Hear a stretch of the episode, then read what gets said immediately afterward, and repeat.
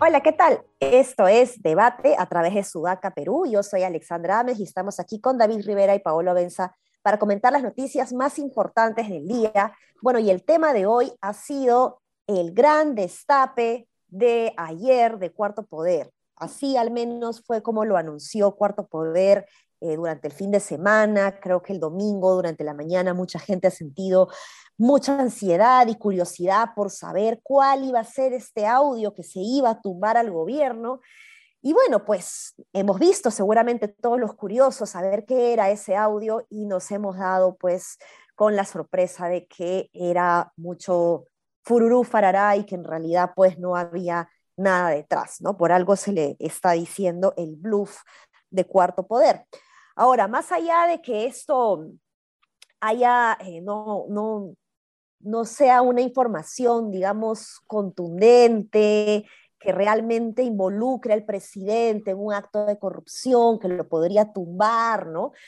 Eh, más allá de eso, sí me eh, gustaría darle la vuelta alrededor de los efectos que tiene esto para Pedro Castillo, ¿no? porque está clarísimo que la intención de Cuarto Poder era bajarse a Pedro Castillo pero el día de hoy eh, Cuarto Poder ha sido un poco la burla de las redes sociales, ¿no? Eh, y, eso me da mucha pena, ¿no? Porque detrás hay periodistas que han estudiado periodismo, ¿no? Que se supone que se esfuerzan por mostrar la verdad y ha generado el efecto contrario al punto pues que hoy, por ejemplo, la bancada de Alianza para el Progreso ha dicho que ya no va a votar a favor de la, de la moción de vacancia. Entonces, eh, este audio, ¿no? Haberlo anunciado de esa manera, eh, incluso está generando el efecto contrario y podría hasta caerse la moción de vacancia, ¿no? ¿Cómo lo ven ustedes, Paolo David? ¿Esto fortalece a Pedro Castillo?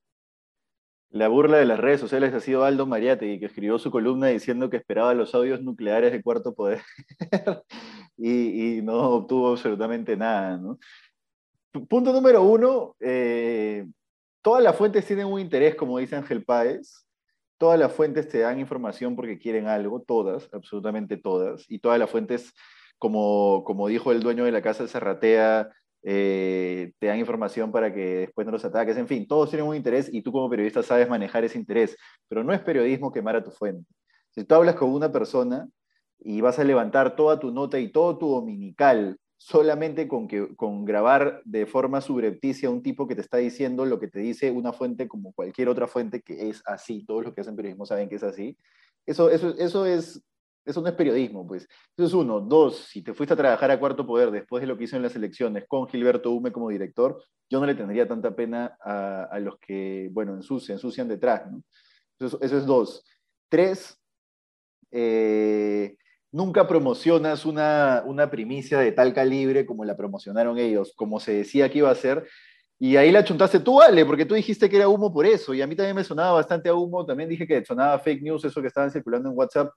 Este, y, sonaba bastante humo porque tú no promocionas una primicia así para que te la quemen. Como de hecho se la quemó en parte eh, latina. ¿no? Sacando al dueño de la casa de Zarratea. Entonces, eh, eh, no lo haces así, muy mal manejado. Ume ya está pues, en las últimas, ¿no? No, no creo que. O en las últimas me refiero a las últimas de su carrera periodística, porque Ume ha fundado Canal N, digamos, le ha hecho, le hecho la guerra al régimen fusmorista, ¿no?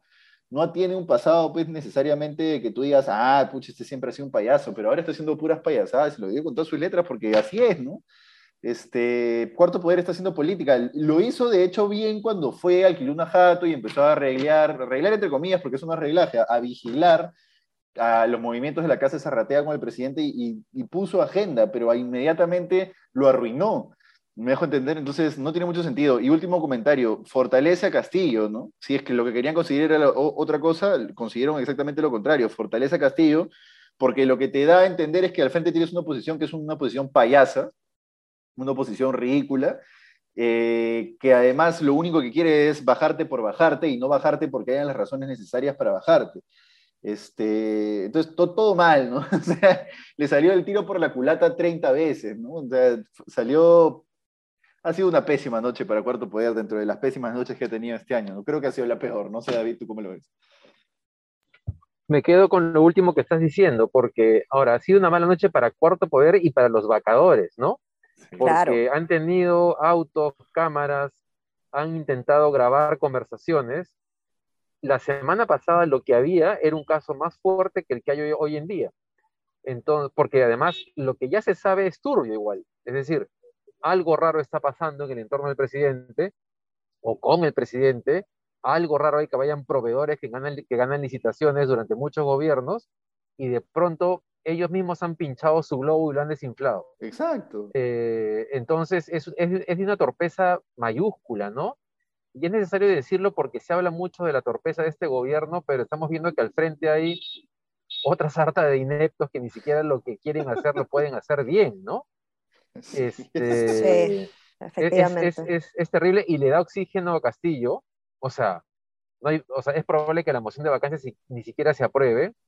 Yo creería que debería aprobarse para que vaya a, a, a responder, aunque los abogados dicen que para eso no es la, la figura de la vacancia. Pero los abogados son, pero los abogados Ya sé, son, pero eso digo, pero políticamente Castillo tiene que responder. Sí, claro. Este, que él elija, si no, si no quiere ir al Congreso, que vaya a RPP y que se someta a, tres periodistas, pero tiene que hablar, porque él puede, tiene todo el derecho a tener un gobierno en el cual se comunica a través de eh, visitas a los lugares, ¿no? Y que le hagan preguntas ahí.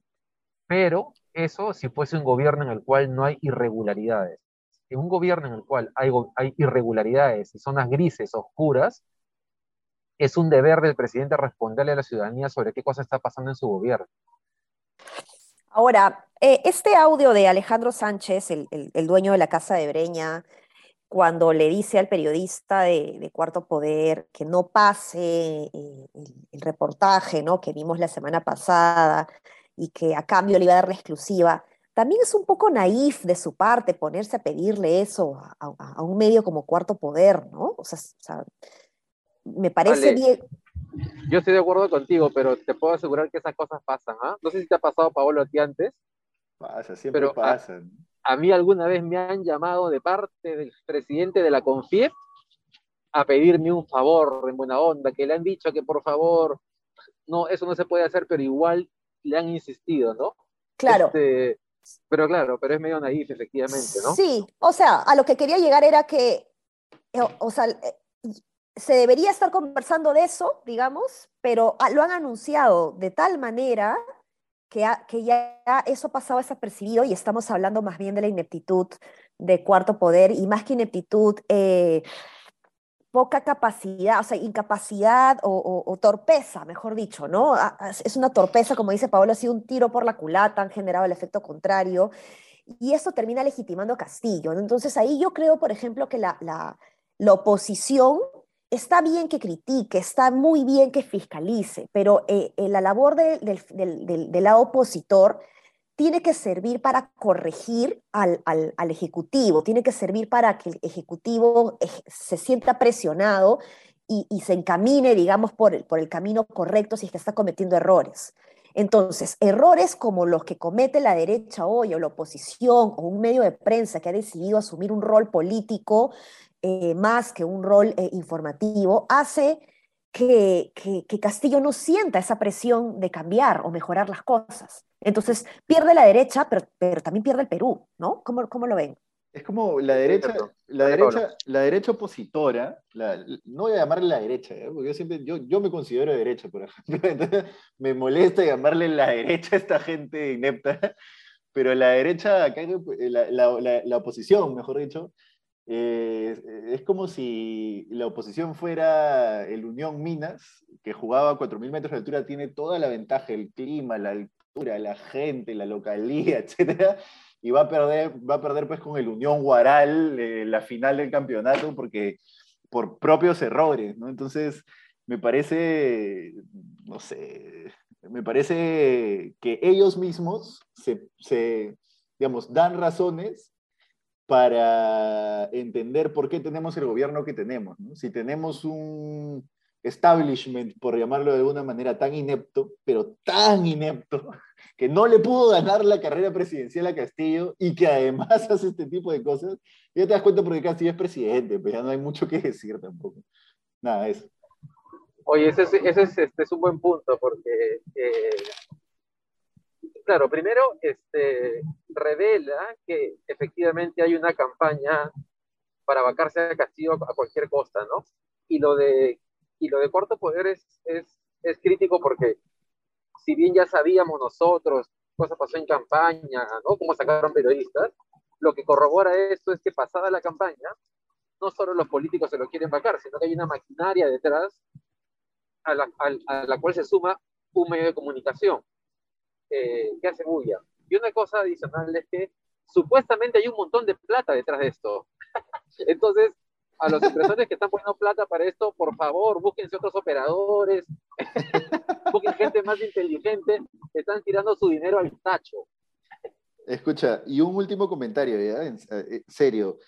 Eh, hay un montón de gente que ha salido a decir, no, pero igual hay, hay primicia, porque no puede ser que, un, que uno de los hombres cercanos al presidente diga, condicione información a cambio de pasar primicia. Sí, la verdad es que en el deber ser, en la perfección moral, sí, pues no debería ser así, nadie te debería condicionar una primicia. Pero está en el periodista que no te la condicionen, el político está haciendo política. es decir, ahí si, si es que te pasa eso, el periodista, en este caso no sé si fue Cristian Sotomayor o Medina, Stephanie Medina, no la verdad que no tengo muy claro el autor de la Pepa, pero el periodista lo que tiene que hacer es, no, no, pues no, no, no, no voy a dejar de publicar lo que vaya a publicar porque tú me pidas que no lo publique a cambio de primicia, pero no, eso no es pues, ah, tremendo, atentado contra la libertad de prensa. Todos los políticos del mundo trabajan así. Todos los políticos del mundo negocian así. Aquí, en Suecia, en Noruega, en Nueva Zelanda, en Estados Unidos, se lo garantizo. Eso. Yo te diría, Paolo, y, eh, eh, eh, perdóname, que lo que yo me he escuchado del señor Sánchez ayer no es nada en comparación a lo que él hacía con los medios de comunicación, pero no le llegan, o sea, ni a la punta de los zapatos, no hay forma. O sea, que los vacadores quieran más bien hacer aparecer esto como un, este, como algo ilícito o como una variable para vacar al castillo, me parece que es hasta cínico, ¿no? Alan sacaba directores, dicen, ¿no? Claro, o sea, no ha habido plata por medio, no, ha habido, no es un soborno realmente, es una, digamos, negociación, digamos, ¿no? O sea, pero eh, igual, bueno, yo estoy medio, menos en el medio periodístico, igual este, me parece un poco naíz de, su parte, yo no me hubiese atrevido a hacerlo así, quizás de una forma un poco más inteligente, eh, pero, pero en todo caso, eh, el, el, tema es que pierde pues este cuarto poder, ¿no? En fin, y bueno, pierde el Perú, como digo, ¿no? Ahora, ¿algo más para comentar de eso, sino para pasar al siguiente tema? Pasemos, pasemos. Eh, otro temita que se quedó el fin de semana pasado, el viernes comentamos justamente la, anulación o la, prohibición, o para ser exactos, el retiro, la solicitud del retiro de los productos eh, en el mercado de Chistris, Bimboleta y el Panetón Bells, eh, por una orden de Indecopi porque se había determinado que estos productos sobrepasaban los niveles máximos de grasas trans, ¿no? Y bueno, nosotros grabamos el, el, podcast, hablamos de eso, y después de unas horas, eh, el congresista Alejandro Cabero de Avanza País sale en una foto en sus redes sociales comiendo chistris y diciendo viva la libertad.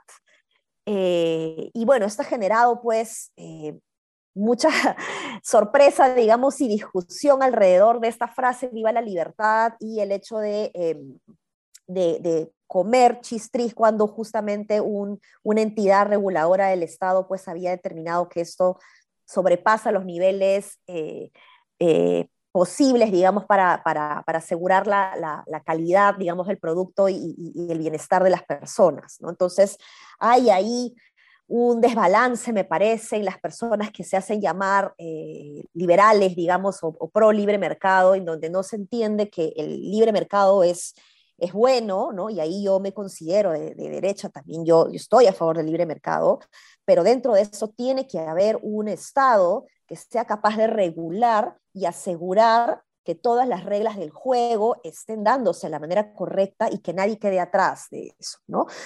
Eh, y eso no está pasando, no sé, a ver sus reacciones, ¿cómo, cómo ven ustedes? ¿Es una provocación? ¿Qué, ¿Cómo han visto ustedes este, esta foto de Alejandro Cadero? Pablo, ¿me dejas por favor comentar este tema de que Alejandro Cabero? No tú voy a decir tú que eres rojo. Tú que eres rojo.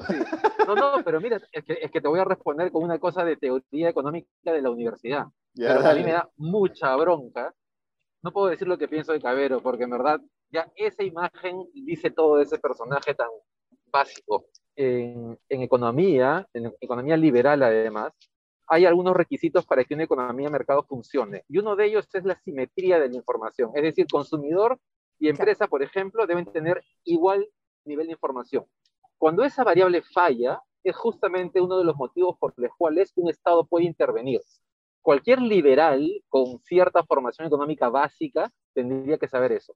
Por eso que el señor Cabero no es un liberal, el señor Cabero es un neoliberal, que son los que creen que el Estado no debe meterse absolutamente en nada. El mundo ya está de regreso de esa corriente ideológica de tres décadas, pero él sigue metido bajo esas ideas. Y, realmente es lamentable que haya un líder político este, con esa, digamos, con esas ideas, por decirlo de alguna manera. Yo no te voy a hablar de teoría económica, pero sí de un punto de vista medio, moral, no sé cómo llamarlo, práctico, pragmático, si quieres verlo de alguna manera.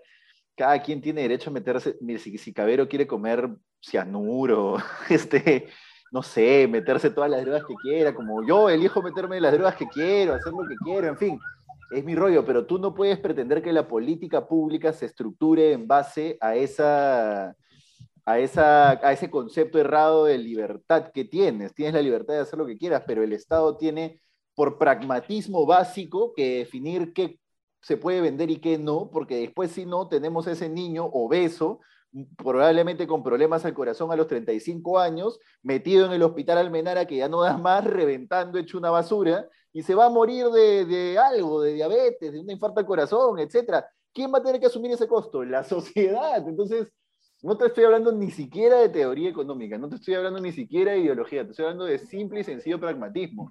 Tú, en tu vida, te puedes elegir comer, puedes comprarte hoy día 300 chistris para comer el próximo año hasta, que chistris vuelva al mercado, si te da la gana, pero no puedes pretender que la política pública se estructure en base a ese concepto idiota de, libertad. Libertad es otra cosa. Eso. Oye, Ale, ¿me permites decir una cosa? Porque esto que he dicho, Pablo, me ha hecho pensar además en otra cosa, y es que, claro, lo que pasa es que es una derecha naif, ¿no? Entonces, de pronto, creen que la información que ellos manejan, lo que ellos saben, cómo ellos toman sus decisiones, es replicable absolutamente en toda la sociedad. Pero el mundo no funciona así como funciona en el distrito donde vive haber. El mundo y un país como el Perú funciona diferente. Y me hace acordar a la imagen de Adriana Tudela el fin de semana, en alguna visita este, en el Perú que llaman profundo, con esta cara desubicada, ¿no? Y creo que esa es la derecha que tenemos. Tenemos una derecha realmente desconectada de la realidad del país, ¿no? Así es. Sí, así es. Así es, así es. Bueno, eh, por último temita, em, ha salido también eh, una denuncia de una ex pareja del congresista Luis Cordero de Fuerza Popular, una denuncia bastante grave, una denuncia que hace la expareja de manera anónima, además, que sostiene que ha sido golpeada, amenazada y en donde además eh, este congresista ha publicado un video íntimo que tenía con ella, ¿no? Entonces, eh, eso ha pasado desapercibido por, por toda la, noticia o el bluff de, Cuarto Poder y, me gustaría resaltarlo porque es un tema que no debe eh, quedar en silencio y que se tiene que hacer todas las investigaciones correspondientes porque me parece realmente gravísimo. No sé cómo lo ven ustedes. Luis Cordero Yontay, eh, para darle un poco más de contexto, como publicamos en Sudaca, tiene, eh, entre, como, tiene como un gurú jurídico en, en, una asociación que él ha fundado, que además le dio un programa o le dio un espacio en un programa a Alejandro Rodríguez Medrano. Alejandro Rodríguez Medrano era el operador de Vladimiro Montesinos en el Poder Judicial en los 90. Entonces, Luis Cordero Yontay es fujimorista, fujimorista. Entonces, el fujimorismo bien haría eh, rápidamente en apartarlo lo más, este, eh, no sé, lejos posible de todo lo que tenga que ver con el actuar parlamentario de su bancada y, digamos, dar una explicación rápida de qué, por qué, por qué lo tuvieron como candidato, ¿no? En fin, se pueden colar personas de esta calaña, o para decirlo mejor, no personas calaña, personas con este tipo de denuncias graves, pero, pero lo que no puedes hacer es no reaccionar rápidamente, eso. Este, no, me sumo solamente a lo que han dicho ustedes, es, lamentable, pero sí, pues el problema es que nuestra política está llena de personajes así, ¿no? Es, triste y, eso es lo que uno le hace pensar en que no hay una, una salida clara, ¿no? Me ha hecho acordar esa mención al congresista fujimorista a algo que pasó el fin de semana. metieron a la cárcel a un ex congresista fujimorista, ¿no es cierto, Albert? ¿Puede ser? Em, ha, habido, ha habido unos, unos arrestos el fin de semana, ¿no? Ah, cierto, cierto. Que estaba, ¿Cómo se llama? Era un congresista más conocido, se mide el nombre. En sí, a mí también. Solamente, pues, este, nuestra política está llena de ese tipo de personajes, ¿no? Es triste, hasta que no haya hasta que no logremos renovar la política de verdad de derecha, de izquierda, de centro, vamos a tener estas imágenes y estos, estos problemas. Así es. Bueno, esto ha sido todo por hoy. No se olviden de eh, escucharnos eh, todos los días en el podcast eh, debate de Sudaca PE que pueden encontrar en Sudaca Perú y en las redes sociales. No se olviden de compartirnos y también de entrar a la página web Sudaca Perú para encontrar toda la información que saca este medio. Un abrazo. Sí, y, una, última cosa, no se olviden que estamos lanzando, implementando, terminando de implementar el paywall, así que páguennos. Nos vemos. Importantísimo. Si no, no vivimos. Un abrazo, chao, chao. Hasta mañana, chao, chao, que les vaya bien.